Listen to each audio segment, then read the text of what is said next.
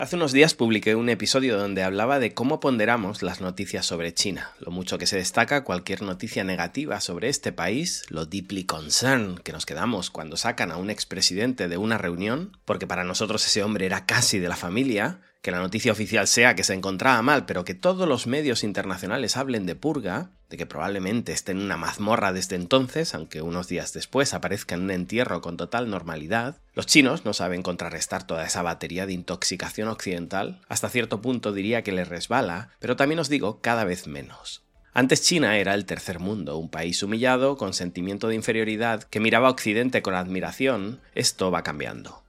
China o una parte de los chinos cada vez más se sienten orgullosos de lo que son y poco a poco se van peleando contra ese complejo de inferioridad.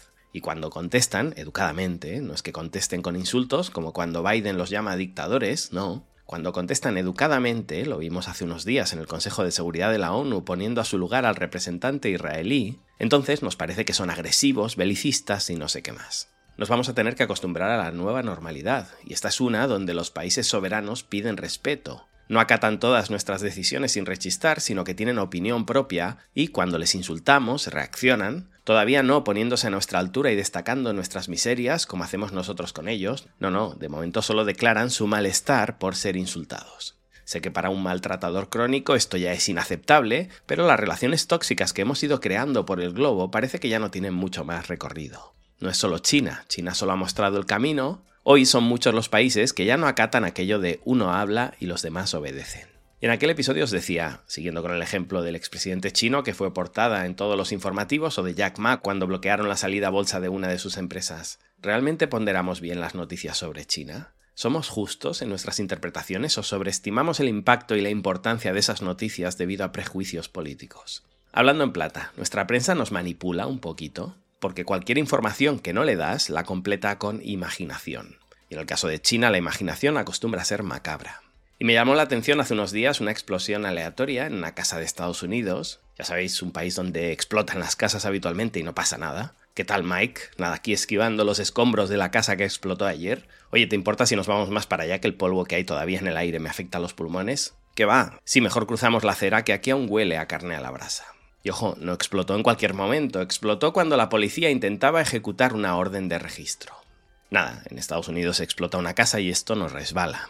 Es el país que sirve como faro en Occidente sobre lo que queremos ser. Todo bien. Habitualmente no sigo leyendo los tiroteos continuos, noticias de asesinos en serie, gente viviendo en las calles, prostituyéndose o robando para comprar droga es la parte de la humanidad que menos me interesa, de la que huyo y no miro atrás. Una de mis frases de cabecera de mi escritor favorito, Oscar Wilde, es Estados Unidos es el único país que ha transitado de la barbarie a la decadencia sin una civilización de por medio.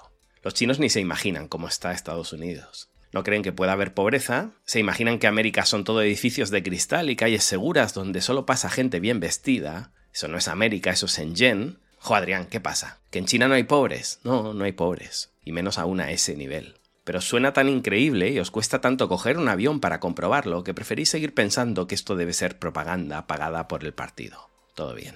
En China la pobreza es de dónde venimos, no a dónde vamos. Porque si le dices a los chinos que ese nivel de degradación es lo que les espera, no serían capaces de procesarlo. Y a mí cada vez me cuesta más también pasar miedo en el metro en Occidente. Cada vez que vuelvo a mi país recuerdo por qué no quiero vivir ahí.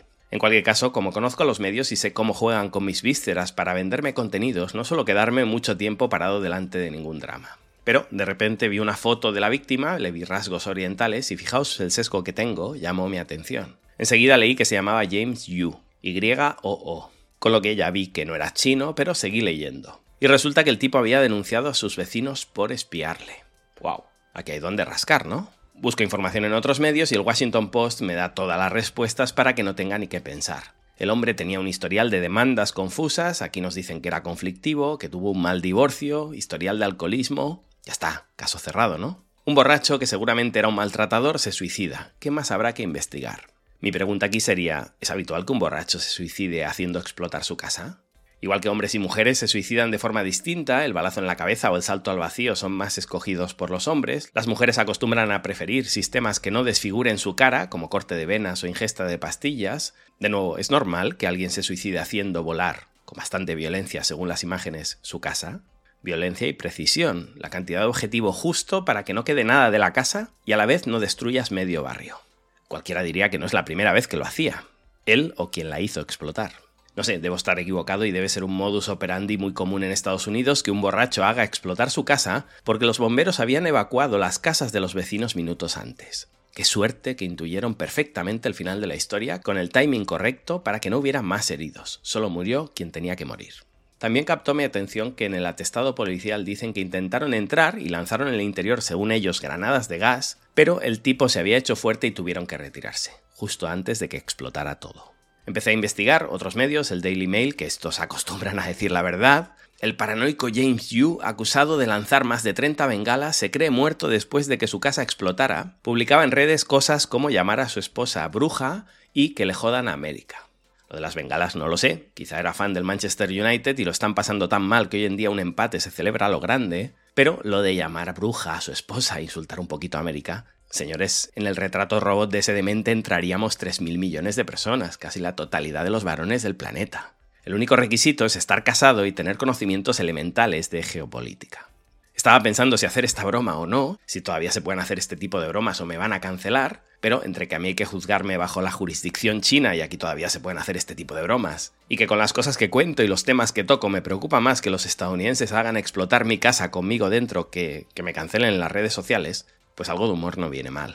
Seguí investigando a este hombre por curiosidad, a ver si entendía sus orígenes asiáticos y voilà, su canal de YouTube borrado, vaya, su LinkedIn también, qué velocidad. ¿Os imagináis que las redes tramitaran así de rápido vuestras incidencias? ¡Qué maravilla! Dicen que James Yu no iba nunca por esa casa, que nadie lo veía jamás. Qué curioso que él denunciara a sus vecinos por espiarle, ¿verdad? También que la denuncia que activó a la policía no está clara y que no se sabe quién estaba dentro. El cadáver encontrado se presume que es el de James Yu, pero esta historia podría tener otra versión conspiranoica y es que James Yu esté a salvo y todo esto sea un montaje. Porque dejadme que sea mal pensado. El cadáver a todas luces irreconocible que van a encontrar los forenses, ojo, el FBI enseguida se hizo cargo del caso y expulsó a la policía local, con todo esto pensé que esto era el típico caso donde se mete en un programa de protección de testigos a alguien con información relevante y se finge su muerte para que los que lo quieren matar no lo sigan buscando. Ver al tipo solo unos días antes diciendo en redes Fuck America y mi mujer es una bruja me suena a orgía de pruebas a favor de la versión oficial. Que nadie piense que bateo a favor del Team USA y de paso que los que no me puedan encontrar no descarguen su ira contra mi mujer porque total nos odiábamos. Si yo quisiera desaparecer es lo que haría. A menos de que realmente piense que mi mujer es una bruja, que entonces antes de suicidarme no la llamaría bruja en las redes sociales, todo lo contrario diría algo así como, cariño, nuestro amor es inquebrantable, juntos somos invencibles, ya nos falta poco para la vida idílica que siempre soñamos. Sí, mi mente a veces ya. Tampoco sabemos si es el mismo James Yu, ni idea, pero he dado con un hilo en Twitter devastador. No quiero pecar tanto de conspiranoico, pero es que repito, en los países que yo considero normales, la gente no va explotando su casa por ahí después de acusar a sus vecinos de espías. Vecinos, repito, que dicen que nadie habitaba la casa, nadie lo veía nunca. Casas que explotan controladamente después de haber desalojado a todos los vecinos. Algo de contenido para sospechar si hay, llamadme intrépido. Y en este hilo, que os voy a dejar en las notas del programa, nos cuentan que el padre de James Yu es Kim Hong-yu, que esto habría que comprobarlo, un supuesto agente de la CIA que trabajó involucrado en una trama de armas químicas en el conflicto entre las dos Coreas. De ser verdad, yo últimamente ya no me creo nada, esto ya da para sospechar bastante. Pero es que aún hay más. La madre de James, Ann Shin Yu, trabajó para el Departamento de Estado de los Estados Unidos y para la CIA, y era la locutora jefa de la división surcoreana de La Voz de América, un medio propagandista estadounidense. En el hilo además te cuentan que James tuvo una larga carrera destacando su puesto como jefe de seguridad de información en Global Crossing, una empresa descrita como un centro de espionaje internacional y una red de espías en funcionamiento. Global Crossing, fundada por Gary Winnick en 1997, se especializaba en la gestión de líneas de fibra óptica intercontinentales y se alega que era una fachada para una red de espionaje global centrada en interceptar comunicaciones a través de estas líneas. El hilo sugiere que figuras influyentes como el secretario de Defensa William Cohen y la CEO de JP Morgan, Elena Lagomasino, formaron parte de la junta directiva de Global Crossing. Y todavía hay más, si podemos rizar todavía más el rizo. Gary Winnick, fundador de la empresa, murió exactamente un mes antes de la explosión de la casa de James Yu. Hay más temas de espionaje que me superan, está todo explicado en el hilo, que implicarían a Eric Holder, quien más tarde se convertiría en fiscal general de los Estados Unidos durante la administración de Obama. Un montón de tramas y subtramas de espionaje relacionadas con la instalación de fibra óptica por todo el planeta. La verdad es que si se lo han inventado, que fichen al creador del hilo como guionista de Hollywood, porque nos estamos perdiendo a un crack. El hilo concluye que la muerte de James Yu y otros miembros de Global Crossing son asesinatos selectivos relacionados con sus actividades de espionaje y la construcción de infraestructura digital, implicando altos cargos del gobierno en estos hechos. Claro, sabiendo todo esto y que ninguno de los medios propagandísticos de siempre nos hayan hablado de la profesión de James Yu, qué raro, ¿verdad? Sabemos sus adicciones, sabemos que su mujer es una bruja, sabemos que no pasaba mucho por su casa, sabemos que tiene traumas, que está mal de la cabeza, nos cuentan en todos los artículos la mitad de todo su historial clínico para contentarnos con que esté muerto, un parásito menos, ¿verdad? Y no nos cuentan a qué se dedicaba. Porque si me hubieran dicho, no, mira, era un sastre, tenía dos mercerías, etc. No, no, ha tenido que venir un conspiranoico a contarme sus relaciones con la CIA porque a ningún medio le ha parecido que su oficio tenía relevancia. Después de contarnos hasta el número de caries que tenía el tipo. ¿Cómo iba a tener relevancia un tipo metido en tramas de espionaje, con el padre trabajando para la CIA, la madre también, siendo la cabeza de la propaganda surcoreana, y que al tipo le explote la casa con él dentro después de haber denunciado a sus vecinos por espiarle? Genial. Ojalá todo el hilo sea un invento, a mí me encanta ridiculizar a mis trolls con temas de crédito social y tonterías que se comentan sobre China, y tengo que aceptar que esta historia ha llamado mi atención, quizá es todo falso y me lo han colado, seguiré investigando, pero una vez más, sea verdad o mentira, el objetivo de este episodio es explicaros lo desbalanceada que está la importancia que le damos a las noticias que escuchamos sobre China y las que escuchamos sobre Estados Unidos. Explota una casa en Estados Unidos y sí, bueno, ya ha habido un tiroteo en un colegio, ah, pues mira, prefiero escuchar lo del tiroteo. ¿Estamos locos? ¿Aceptamos ya esto como normal?